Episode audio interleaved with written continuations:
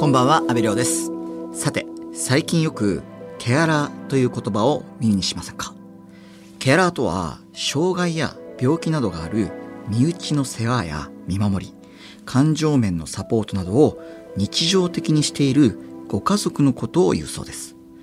今も、これまでも、社会から身内の世話をするのは当たり前と思われてますし、高齢者の介護は想像できても、もっと若い世代で家族の世話をしている人がいることはあまり知られてきませんでした。若い世代になると自分の人生を後回しにして介護や世話を優先しなければならず、たった一人で家族の世話を抱えてしまう人もいるそうです。そこで今日はそうした家族のケアにあたる人たちが本来自分の力を発揮し、自分らしい人生を送れるように後押しする団体をご紹介します。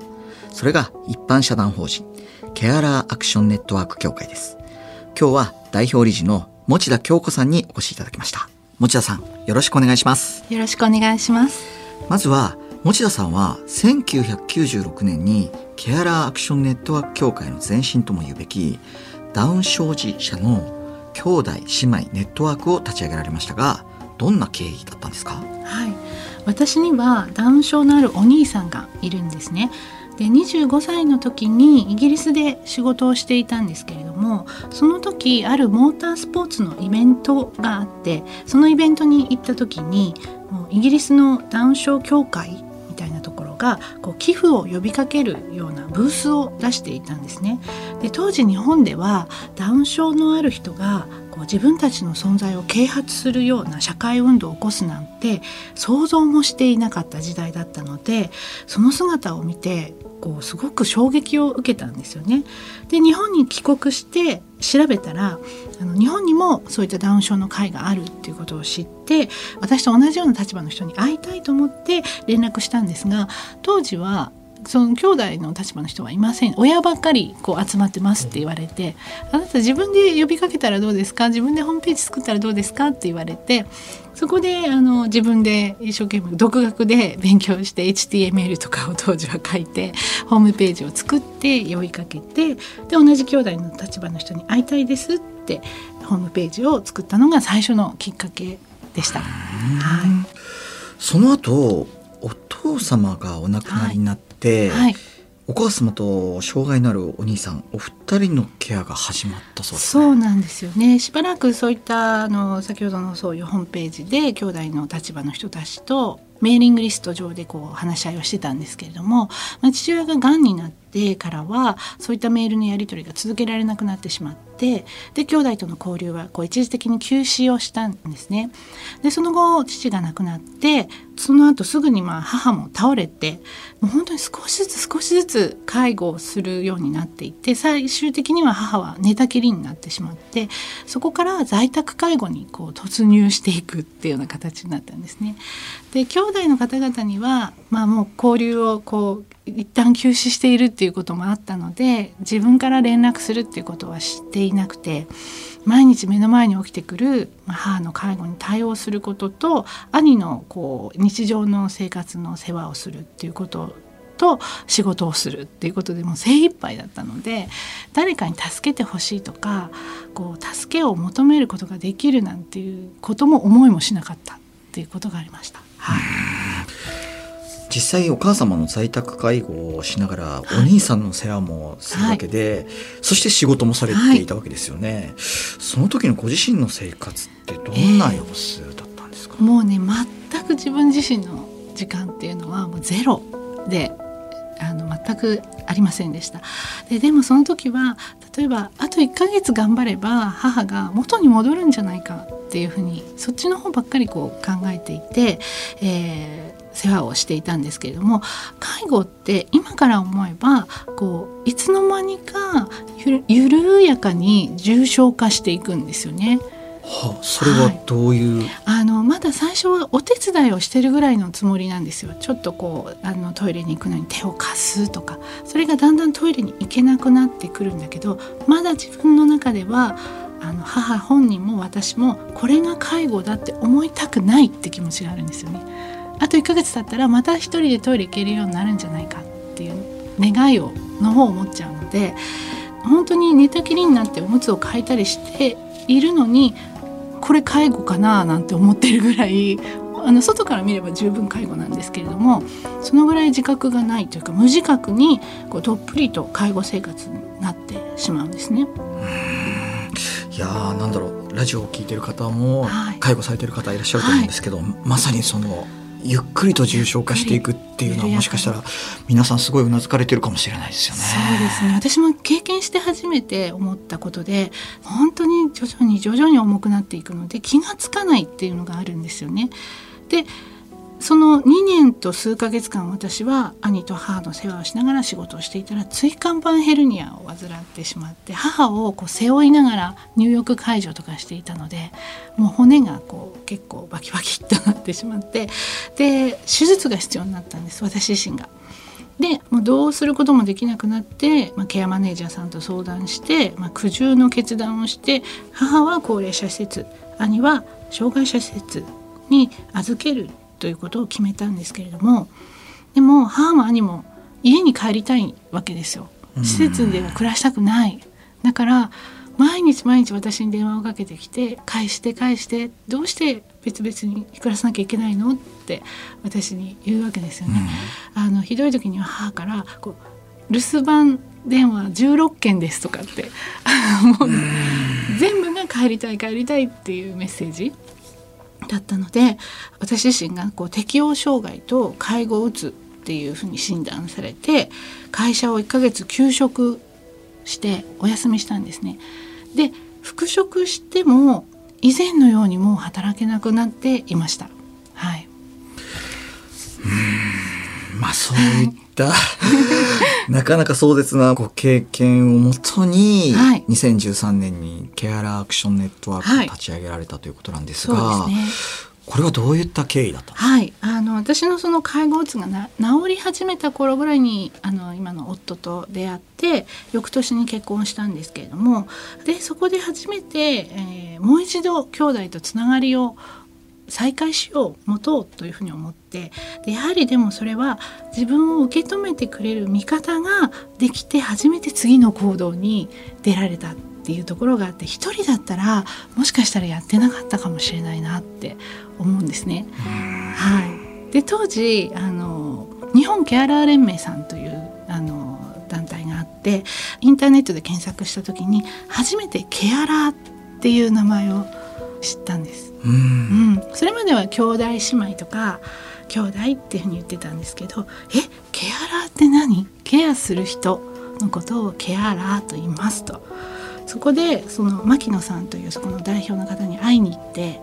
介護をしてた時の苦しさとか介護が終わっても苦しかったんだっていう気持ちをこう泣きながら話してそれを受け止めてくださって本当にずっと聞いていただいてで自分もケアラーだったんだってようやく自覚したっていうのがこの時だったんですね。そこでよしじゃあ私はケアラーである自分が何かアクションを起こして社会を変えていくような人たちとつながっていきたいと思ってケアラーアクションネットワークっていう名前をつけて活動を始めたっていうことがあります。FM93 AM1242 日本放送安倍亮の NGO 世界一周。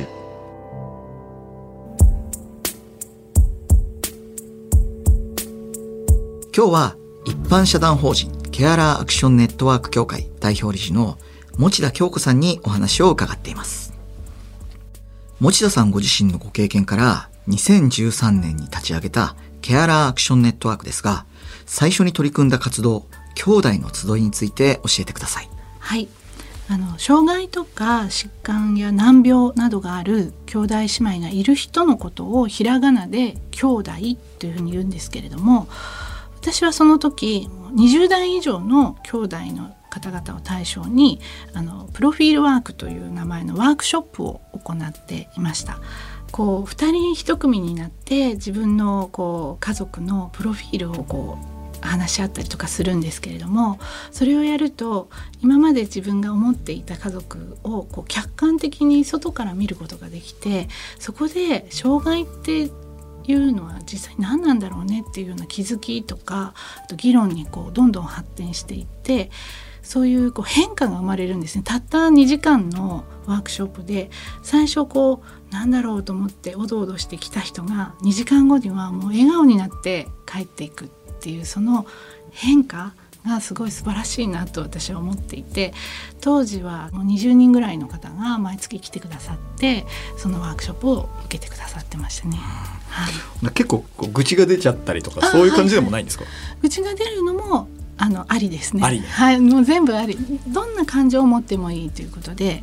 みんなこう本当にすっきりするというか、でしかもその得るものがあったんですよね。その自分の家族を客観的に見れるようになったとか、あ自分はもう少し肩の力を抜いてね自分の弟とか妹お兄さんお姉さんのことを友達に話せばいいんだっていうふうに気づいたりとかそういったプラスアルファのものを持って帰っていただけたっていうのが良かったと思います。はい。さらに2020年にはエンパワーメントサポートプログラムという取り組みもスタートされましたが、はい、こちらは？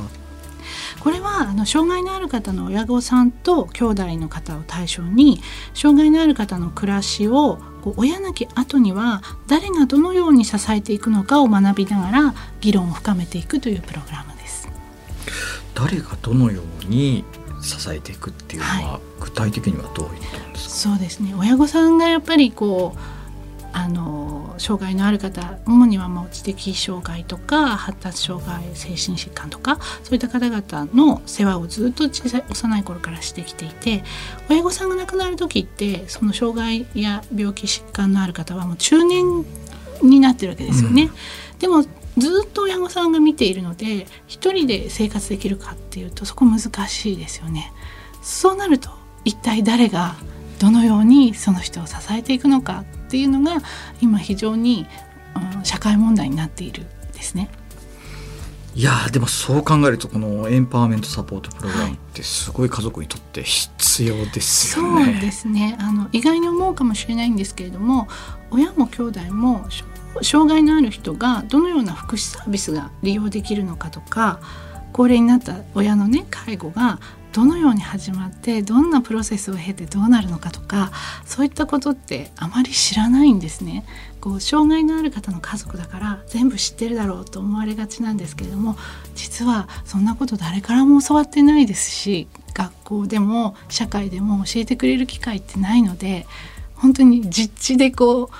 実地訓練のように自分たちで経験しながら学んでいくっていう感じなのでやはり情報が明らかにこう少なすぎるんですよね。でこう積極に自分で学ばなければわからないのでどんなに支援サービスがあってもその存在を知らなければそれを申請して利用するっていうことはできない。例えばこう訪問入浴誰かが来て入浴サービスをしてくれるっていうのもそういうのがあるんだってことを知らなければ子供はどんどんどんどん大きくなってお母さんはそのどんどんどんどん成長して重た体重も重たくなった子供をずっとお母さんがこう年を取っていっても入浴の介助をしてるわけですよ。でもそこに訪問入浴っていうサービスがあるんだって知れば誰かに委ねることってできますよね。うん、なんかそんなじゃあじゃあねこういうことって役所に行って教えてもらえばいいじゃないって思いますよね。公的サービスだから役所に行けばいいじゃないか、うん、これもねそんな簡単にいかないんですよ実は。あの役所に行くとですね何が知りたいんですかって言われてしまうので家族は何が知りたいのかさえわからないんです。まだ。だからまず何を知っておけばいいのかっていう教育が必要なんですよねでこの講座では、まあ、障害そのものに対する捉え方をポジティブに捉え直す方法っていうのを教えたり家族として、えー、その人の手を借りて障害のある方が自立していくためには、えー、どんな知識や専門用語とか知っておけばいいのかどこに行ってどんな質問すればいいいいのかどんな、えー、支援サービスが受けられるのかっていうことをこのプログラムの中で家族が学んでいくことができるっていうことになってますね。はい、いやでも確かになんだろう。あの親御さんのお葬式があって隣に障害を持った兄弟がいて、うん。うんはい、あれ今までお母さんってどうやってお兄ちゃんのこと面倒見てたんだろうってはたと全部これ自分に回ってくるんだってそこから初めて、まあ、当事者感本当の当事者感が出て、はい。はい、え情報って何にもないおお母さんはでももう亡くなっちゃったしっていうそういう人ってまあどんどんどんどんこれからそうですね。日本中でねそうですね、ね、やっぱり高齢化もありますし少子高齢化っていうのもあってで家族が見るのは当たり前でしょって先ほどおっしゃっていただいたようにそういう風潮がどうしても日本は強いのでこんなこと言えないっていうことでずっとこう家族は自分たちだけで頑張ってきたでももうそれは限界ですよもうこれからはこれだけたくさんのサービスがあってこれだけたくさんの人が支援をしたいと言っているのでこうそういった人たちと協力し合いながらやっていっていいんですよっていうことを多くの人に伝えていきたいなと思いますね。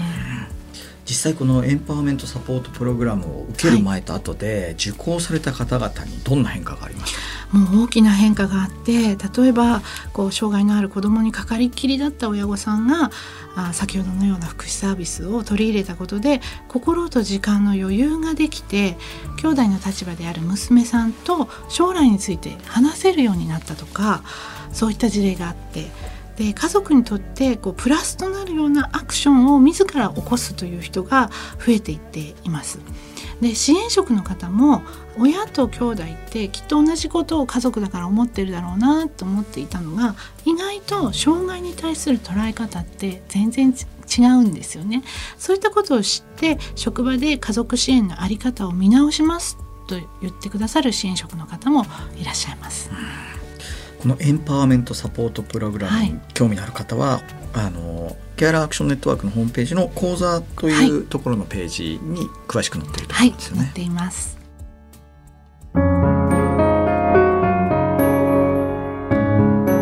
東京有楽町にある日本放送からお届けした安倍亮の NGO 世界一周。そろそろお別れの時間です。今日は一般社団法人ケアラーアクションネットワーク協会代表理事の持田京子さんにお話を伺いましたが以前の持田さんのように家族のケアをしている人に向けてぜひメッセージをお願いします。はい、私たちケアラーつまり障害や病気のある人の家族はどうしても自分一人であるいは家族だけで何とかしようと思いがちなんですがリスナーの方で家族のケアをしている方がいらっしゃったら一人じゃないですよということを伝えたいです。自分と似たような立場の仲間と会って家族のケアを一人で抱え込まないようにしていってもらいたいなと思います。今週はそろそろお別れの時間です。持田さん次回もよろしくお願いします。よろしくお願いします。ケアラーアクションネットワーク協会の取り組みについて詳しく知りたい方は公式ホームページをご覧ください。ここまでのお相手は阿部亮でした